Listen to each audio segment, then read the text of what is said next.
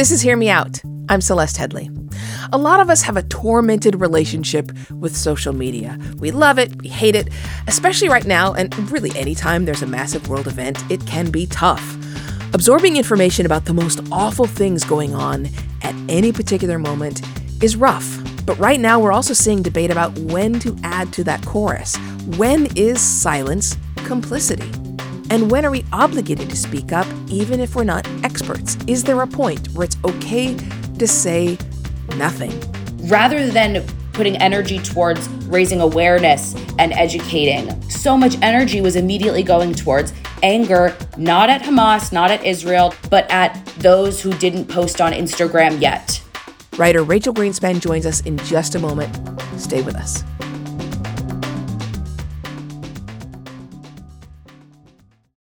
This episode is brought to you by Shopify. Forget the frustration of picking commerce platforms when you switch your business to Shopify, the global commerce platform that supercharges your selling wherever you sell. With Shopify, you'll harness the same intuitive features, trusted apps, and powerful analytics used by the world's leading brands. Sign up today for your $1 per month trial period at shopify.com slash tech, all lowercase. That's shopify.com slash tech. Welcome back to Hear Me Out. I'm Celeste Headlee. Let's stay off social media for the rest of the weekend, checking in when we need to, but remember when you see really dangerous. No, I've had to collect myself several times now, and I honestly don't know what to say. But the part I keep coming back to is that the entire world turned its back on the people in Gaza and they said, make sure you take care of your mental health. The only thing that they want is somebody to bear witness and not forget them. You're hearing a clip of TikTok user Imani Barbarin responding to Under the Desk News, a popular account. If this viral exchange didn't show up in your feed last week, something like it probably did. There are intense conversations happening everywhere about our responsibility to engage with what's happening in Israel and Palestine. It's a rapidly changing situation over there, and we will not be debating what is happening exactly. But this is a fraught moment in world history, and, and it's sometimes difficult to talk about some of what's happening in the world. As you've probably seen in your social media feed, things can get heated when people choose to state their opinions. Things can get emotional, understandably so. It's hard for a lot of us to know a lot about what's going on because there's a lot going on. So, when do you know that you're well informed enough to state your opinion? When does your perspective matter enough that you need to state your opinion? Who might be helped or hurt when you post on social media? And as things change by the hour, can we even be sure that what we're saying is true? We've all grappled with these kind of questions. If not right now, then during another historic moment in history. And our guest today argues that, you know what, it's okay to ask all of these questions, sit with them, and decide I'm not going to post. that guest is Rachel Greenspan, a social strategist and writer. Hello, Rachel. Hello, Celeste. Thank you for having me. So, I don't want to put words in your mouth. So, I want to let you state your opinion yourself. It sounds as though what you're saying is it's okay to keep your opinion to yourself. Is that sort of the elevator pitch? I would say that that's that's pretty uh, pretty on point. I think to summarize it myself, I will say you don't have to post. Period. Um, I think I think that's really the crux of it. I think for me, it's not necessarily a matter of privacy or a matter of an opinion not being valid or worthy enough to share with the public. It's more specific to the way we use social platforms. There is this pressure that everyone needs to share their opinion all the time. And I'm just here to say my belief is that is not true. You do not need to. It's a kind of false belief that we've all really internalized over the last few years. And you had this this great piece that you wrote for MSNBC, and the headline was "Why I'm Not Expecting My Friends to Make Social Media Posts About Israel." Uh, you know, I'm in, I'm in an odd position on this show and in this you know debate. I don't I'm not sure if I disagree with you because I I'm I'm grappling with this also. In some ways I disagree with you. In many ways silence is complicity when there are issues of violence against a, a people. Um I, in many ways I think that not educating people about the Holocaust, not educating the fact that Nazis were regular people who lived down the street, turning them into monsters who were the villains in Indiana Jones has made people think that, you know, it couldn't happen again. Um, and so, in some ways, I think that there is a necessity to talk about it more and that everyone should be talking about it. But on the other hand, I also agree with you that what most people are saying on social media is uninformed and uneducated and harmful. No, I'm really glad that you brought that up because that's something, you know, as you said, we're grappling with this in real time. It's something I'm grappling with in real time, of course, as well.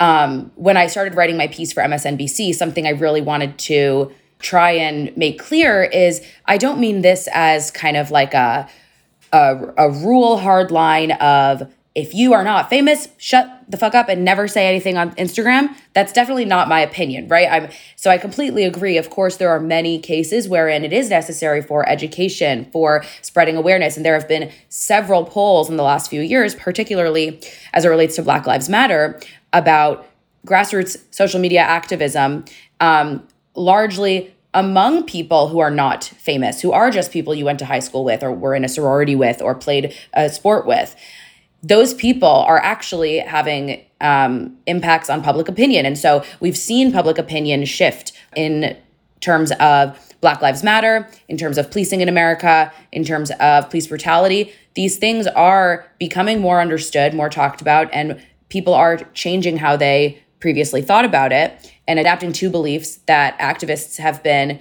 have been seeking ways forward with. And the same has happened with Israel and Palestine in the last several years, particularly in 2014. Social media was really instrumental in making Americans see the plight of Palestinians um, in a way that they previously hadn't, because we know that Zionism has been really so ingrained into a lot of elements of American culture, and I mean, especially in American Jewish culture. So, of course, there is this huge element of awareness and of shifting public opinion and perception is powerful when it's coming from someone you know. What I think is that can't be the case for every single thing that matters to every single person because then to me it really does kind of dilute its power because already what we're seeing is so much fatigue with what's been posted because as you said celeste it's not necessarily all super informed uh, you know kind of nuanced opinions, most of what's being shared and being most viral is really kind of off base and incendiary in a lot of ways. Yeah, we're gonna take a we're gonna have to take a break here, Rachel. Um, but there's stuff to talk about here. Obviously, we're gonna take a break, and we'll be back in just a moment to talk more about whether it's okay to be silent or not when there's violence happening in the world. I'm talking to Rachel Greenspan. This is Hear Me Out, a podcast from Slate. We'll be right back.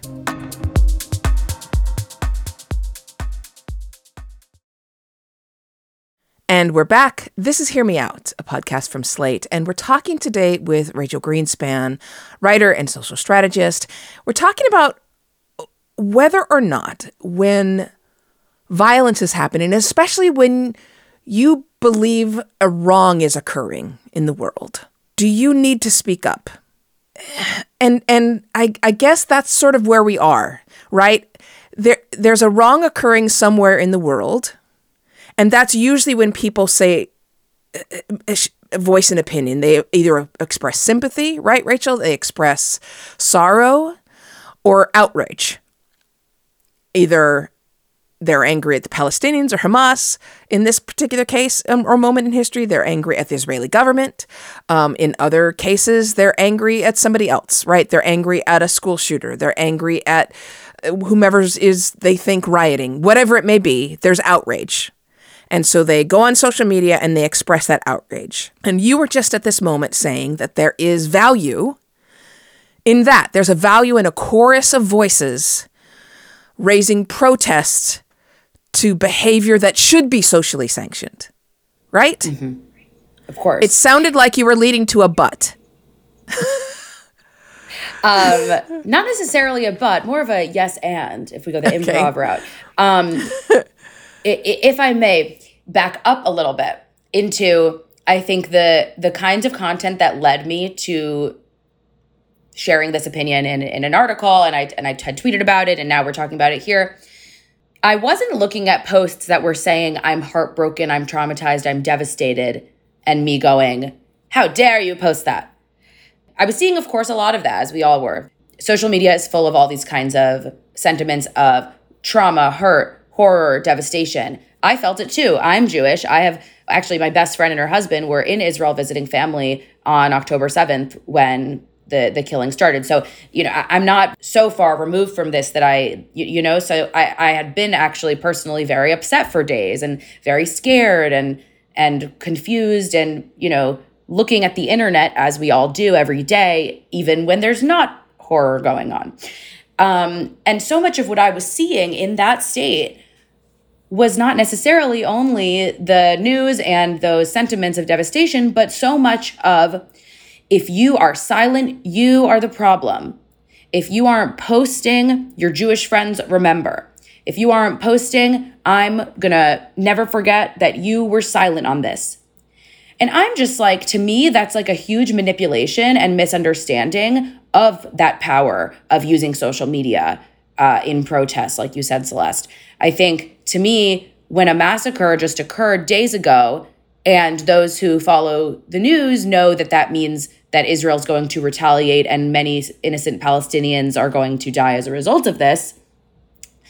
We aren't sure exactly what we should post on Instagram. For me, A, why would that be your first thing? And if it is, great. If it's not, why is that expected of you?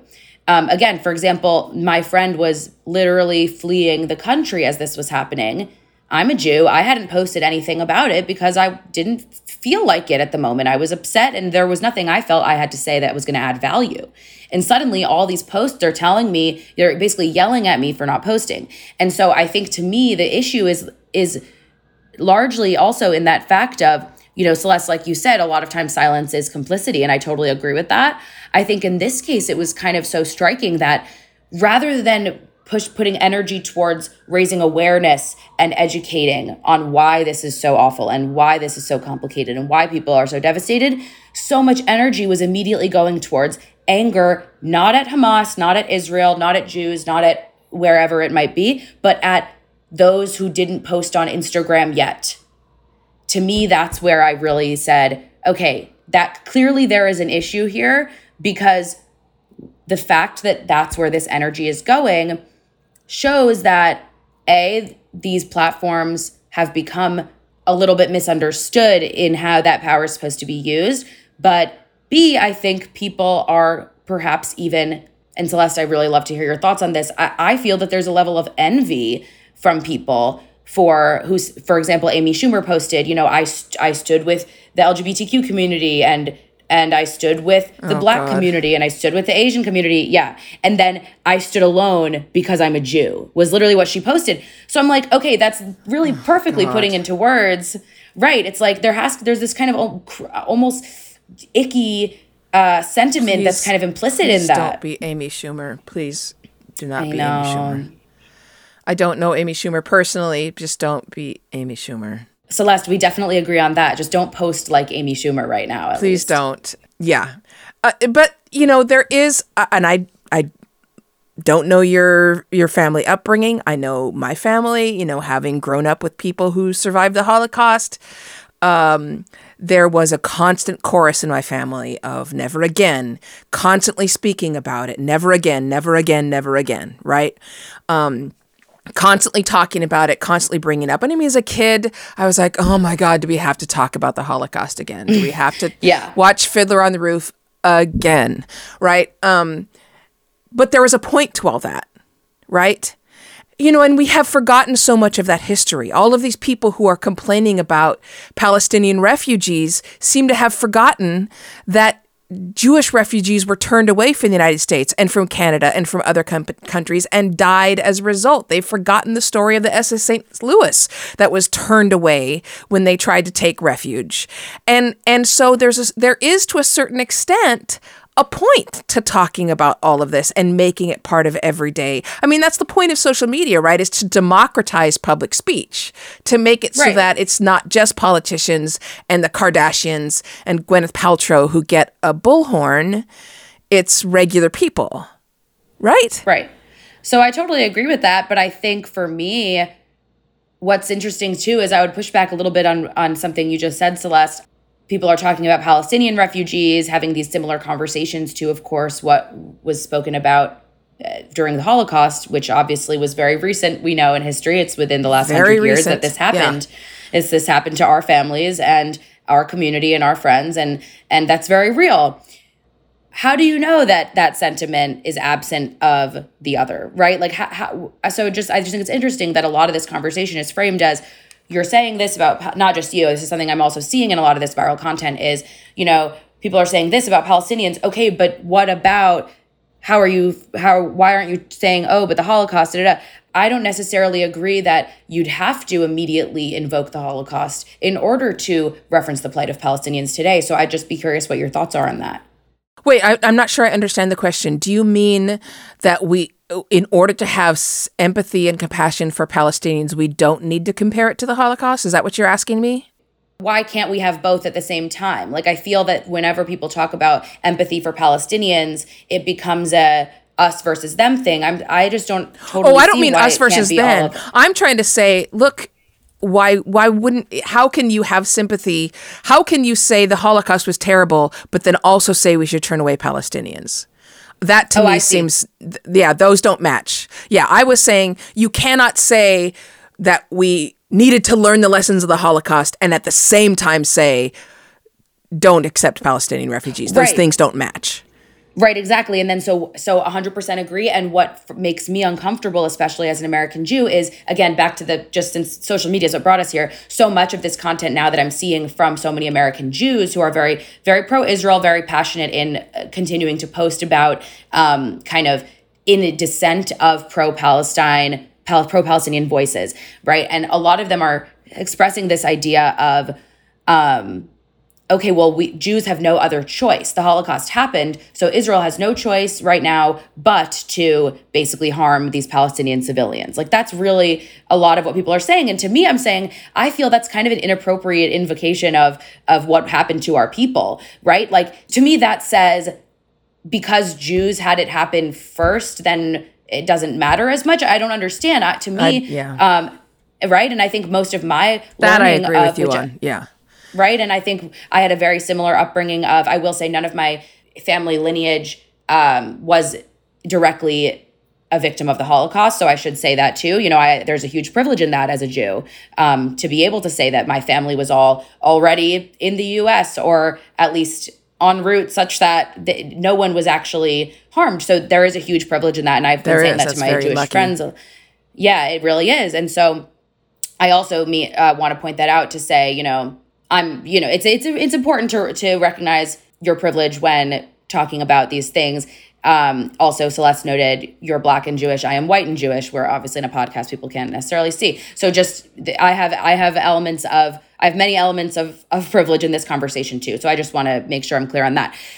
But anyway, back to sorry, back to the uh, the Holocaust point. Right, I, I just back to the Holocaust. Uh, I agree that you know being raised in a Jewish family. Um, I, I mean, I'm a I was raised a conservative American Jew with kind of like progressive leaning families, but very very strong on Israel. I don't think I knew that it was a thing to question the Israeli government until I was like probably 16 or 17 years old, right? Like I think a lot of American Same. Jews have had that same experience, and I think there are a lot of like 30 year old American Jews who today are having that realization of, oh wait, Yes. we questioned the Israeli government. I think that it the the level of um the level to which Zionism is a part of Jewish education in the US is pretty impossible to to overstate, right? Because it's Right. part of is you eat it, you drink it, you breathe it Right. growing up. Yeah. Right.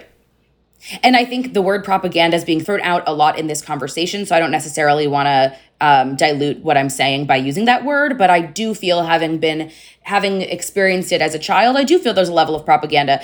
Well, to that, I would argue also, well, Rachel, everything is propaganda if you think about it. Um, but that's another conversation. All that to say, my understanding of the Holocaust and of what my uh, kind of feelings on it as a Jew should be are never again, not just for Jews, but for everyone. So I find it so uncomfortable and disrespectful to see so many Jewish voices who are so quick to be so hypercritical of people who are trying to help Palestinians and so quick to say that if someone says free Palestine, that's anti Semitism. To me, that is really ignoring the lessons that we should have learned by the Holocaust. And it's kind of centering our own experiences such that um, we almost think that the Holocaust is worse than any atrocity that's ever happened in mankind and ever can happen. And nobody else in the world can ever know the horror. I, I just think it's a, it becomes a really sketchy argument if anything that you're saying is in, is in any way saying, oh, but the Holocaust, and using it as almost a crutch. I saw a really interesting perspective the other day. I forget who it was. Some some journalist had written that um, the Israeli government seems to use Jewishness as a shield. So basically, the Israeli government and its military can do anything it wants in retaliation against Hamas because oh, because we are Jews, because the Holocaust happened, because anti Semitism is pervasive, we can do anything to protect ourselves, any means necessary, harming any civilians. And I'm not necessarily here to make an argument for or against any military action. You know, that's, I don't think necessarily what we're talking about. I just think that perspective is super interesting. And it really, I think, goes into a lot of what we're talking about. Yeah, um, we're going to take another break, but whew, I, I mean, I figured it wouldn't be too very long before we got into uh, Zionism, um, and here we are. Um, which means, boy, we're gonna get emails, and we want them. We want to get emails, um, but we're gonna get back to talking about whether we need to post about this. Whatever you may think about the Holocaust, Zionism, Benjamin Netanyahu. do you need to post it on social media? Is that required? Do people expect you to do so? And if you are asked to do so or asked why you didn't, how you should respond. We're going to be talking about all of that more when we come back from a break. I'm talking to Rachel Greenspan, and uh, we'll be back in a moment. This is Hear Me Out, a podcast from Slate.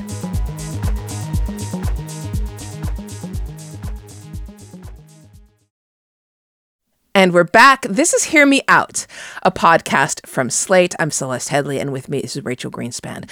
What we're talking about is uh, do you have to talk?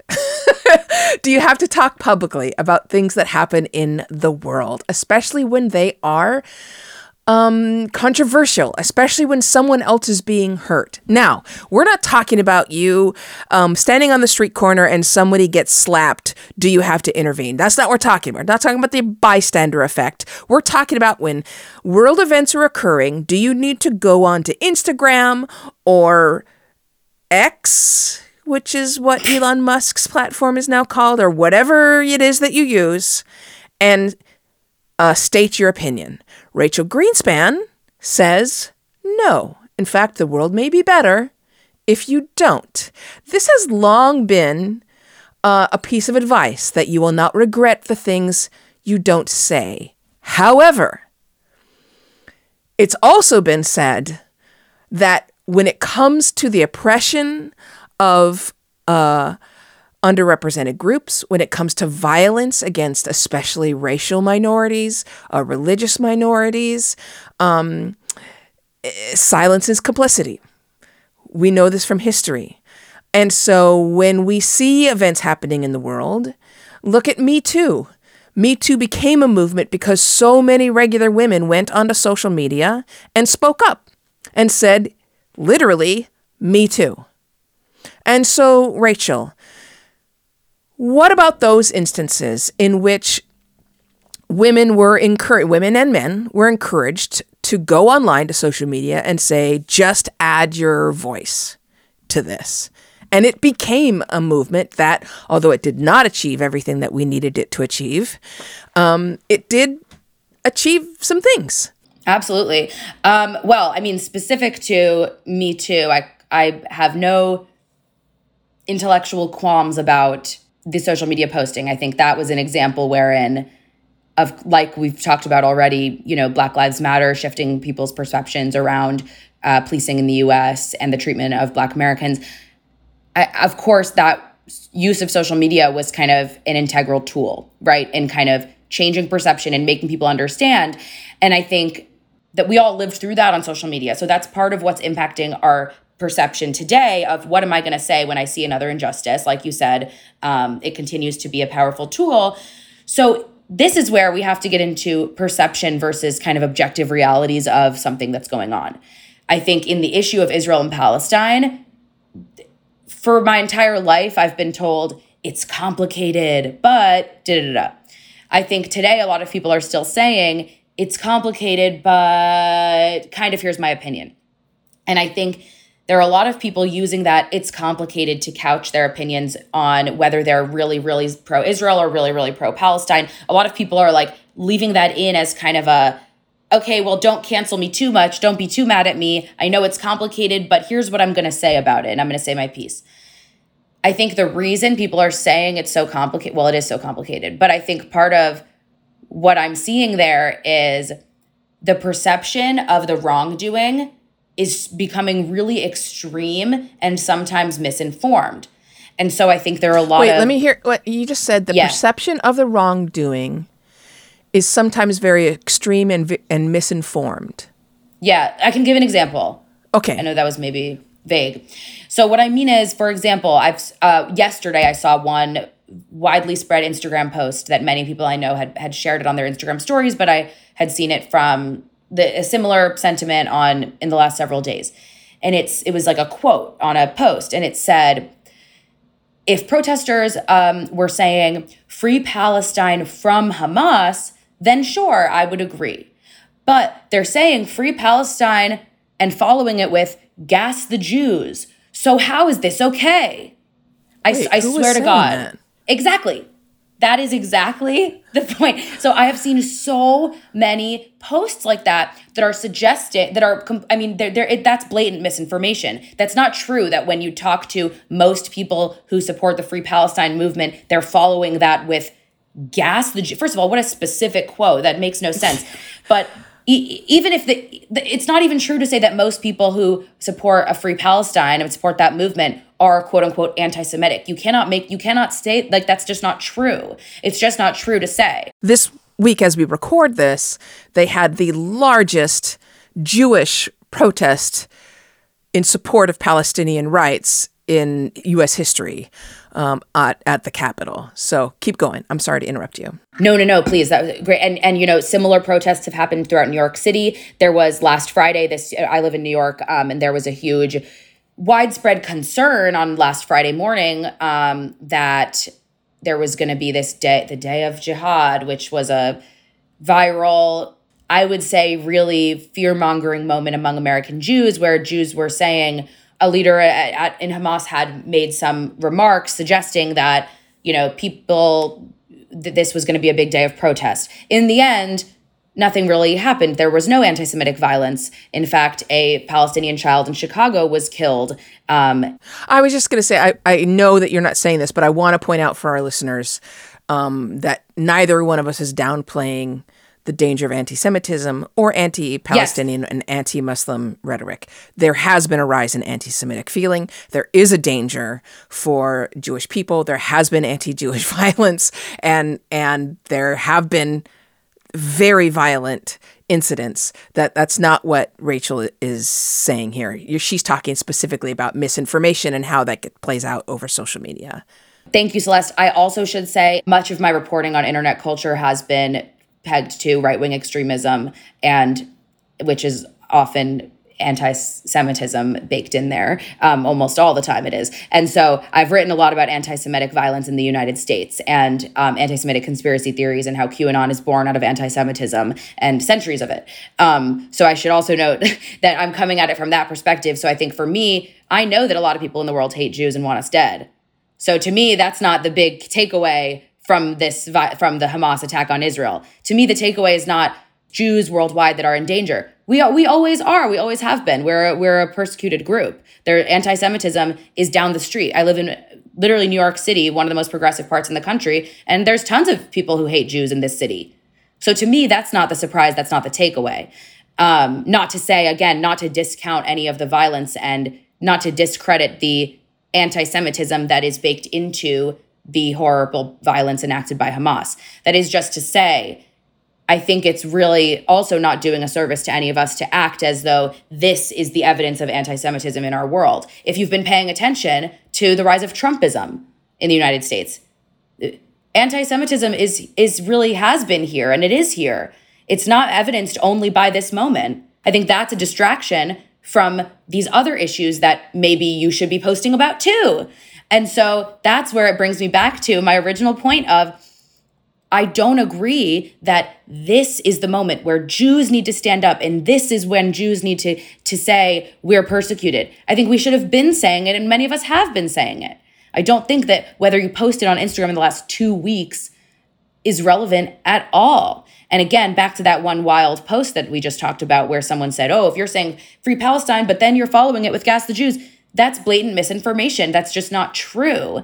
And so all you're doing is telling people that Jews are it, it's it's mis it's uh, it's explaining inaccurately that Jews are in danger and it's doing it for in a lot of ways political motivations because what you're talking about is Israel's military government response. Like you're basically getting into foreign policy debates if you're going to make arguments around what Israel should or shouldn't be, be doing in reaction and in retaliation and what Palestinians should or shouldn't be feeling. So we're getting ready to wrap this up. And I, I don't know, and probably our listeners can figure out, I'm not sure if I fully disagree with you because I don't. I know that I get really irritated by a lot of posts, things that people post online. I don't know that I've made a list or or really kind of articulated which posts irritate me. I know that they are the ones that, as mm. you say, include misinformation. I know that they are the ones that um, state a definitive opinion, but that definitive opinion is based on untruths or a complete misunderstanding of the issues. I I hate the posts that speak for other people. Um, somebody who is not a Jew saying Jews hate whatever it may be, or Jews feel blah blah blah blah blah. I don't like when people speak for others, in other words. Um, I also don't like the ones that are totally useless, as I, I mentioned earlier, the thoughts and prayers equivalent of why why bother? This doesn't mean anything. Um, but I have to get back before we end. I want to sort of give you the last word here because I have to go back. There's a part of me that sort of hesitates to say don't post because I know there is a power in expressing outrage. And we have seen that power in past years do kind of miraculous things. We have seen the attention paid to police violence because of the outrage over videos of of um, African Americans being shot, being brutalized by police officers in the United States. We have seen the Arab uprising. Um, oh, and again, although that didn't turn out the way many people hoped, there was an uh, a global attention paid to um, the the the hope for uh, democracy in many places like Tunisia and other and Egypt and other places. Um, I have seen um, this urge to post opinions, this urge to share and reshare and post, I have seen that draw attention to issues that people, especially Americans, never even cared about before. Parts of the country they didn't think about, and really they just went around in their bubbles and didn't give a single thought to. And so I guess that's sort of what has me hesitating to fully buy in, Rachel. So let me give you the last word here. What do you think? My opinion is not that you should not post. My opinion is before you post, think about the source, think about why you want to post it, think about who you hope sees it and what you hope they will get out of it. And think about is this something that's really valuable to add to a conversation that is already, in this case of Israel and Palestine, already so saturated in all of our feeds? And so overwhelming for so many of us and so emotional for so many of us. Just ask yourself questions before you re- feel that urgency and feel I need to say something and I need to reshare this onto my story. Really consider what you're doing and ask could I just not say this? Could I just not add this into everyone's eyesight because this is real life. When we it, we think about social media as not being real life but it is especially if you're not a public figure. You, what you're saying is coming from you and it's going into the ears of everyone who's following you. And just think about what that's going to do why you want to do it. And so just everyone if i can impart any type of wisdom just give yourselves the opportunity to not feel that kind of urgent gut i need to share this the second I see this in my feed. And also give grace to all of your friends and your peers and your colleagues and take everything with a grain of salt and try not to hold everyone's social media activities so closely against them. I mean, I think that's that's probably pretty good advice. I think that's that's probably pretty good advice. I I mean, that's not bad. Rachel, thank you so much. Thank you so much. What a great conversation. Phew. Okay. So there were a lot of things said, and I am willing to bet you have thoughts about many of them. We want you to share them with us. Even though we just spent a bunch of time talking about the fact that you don't need to share your opinions, this isn't social media. This is a podcast, and we want you to email us your opinions. So send it to hearmeout at slate.com Com.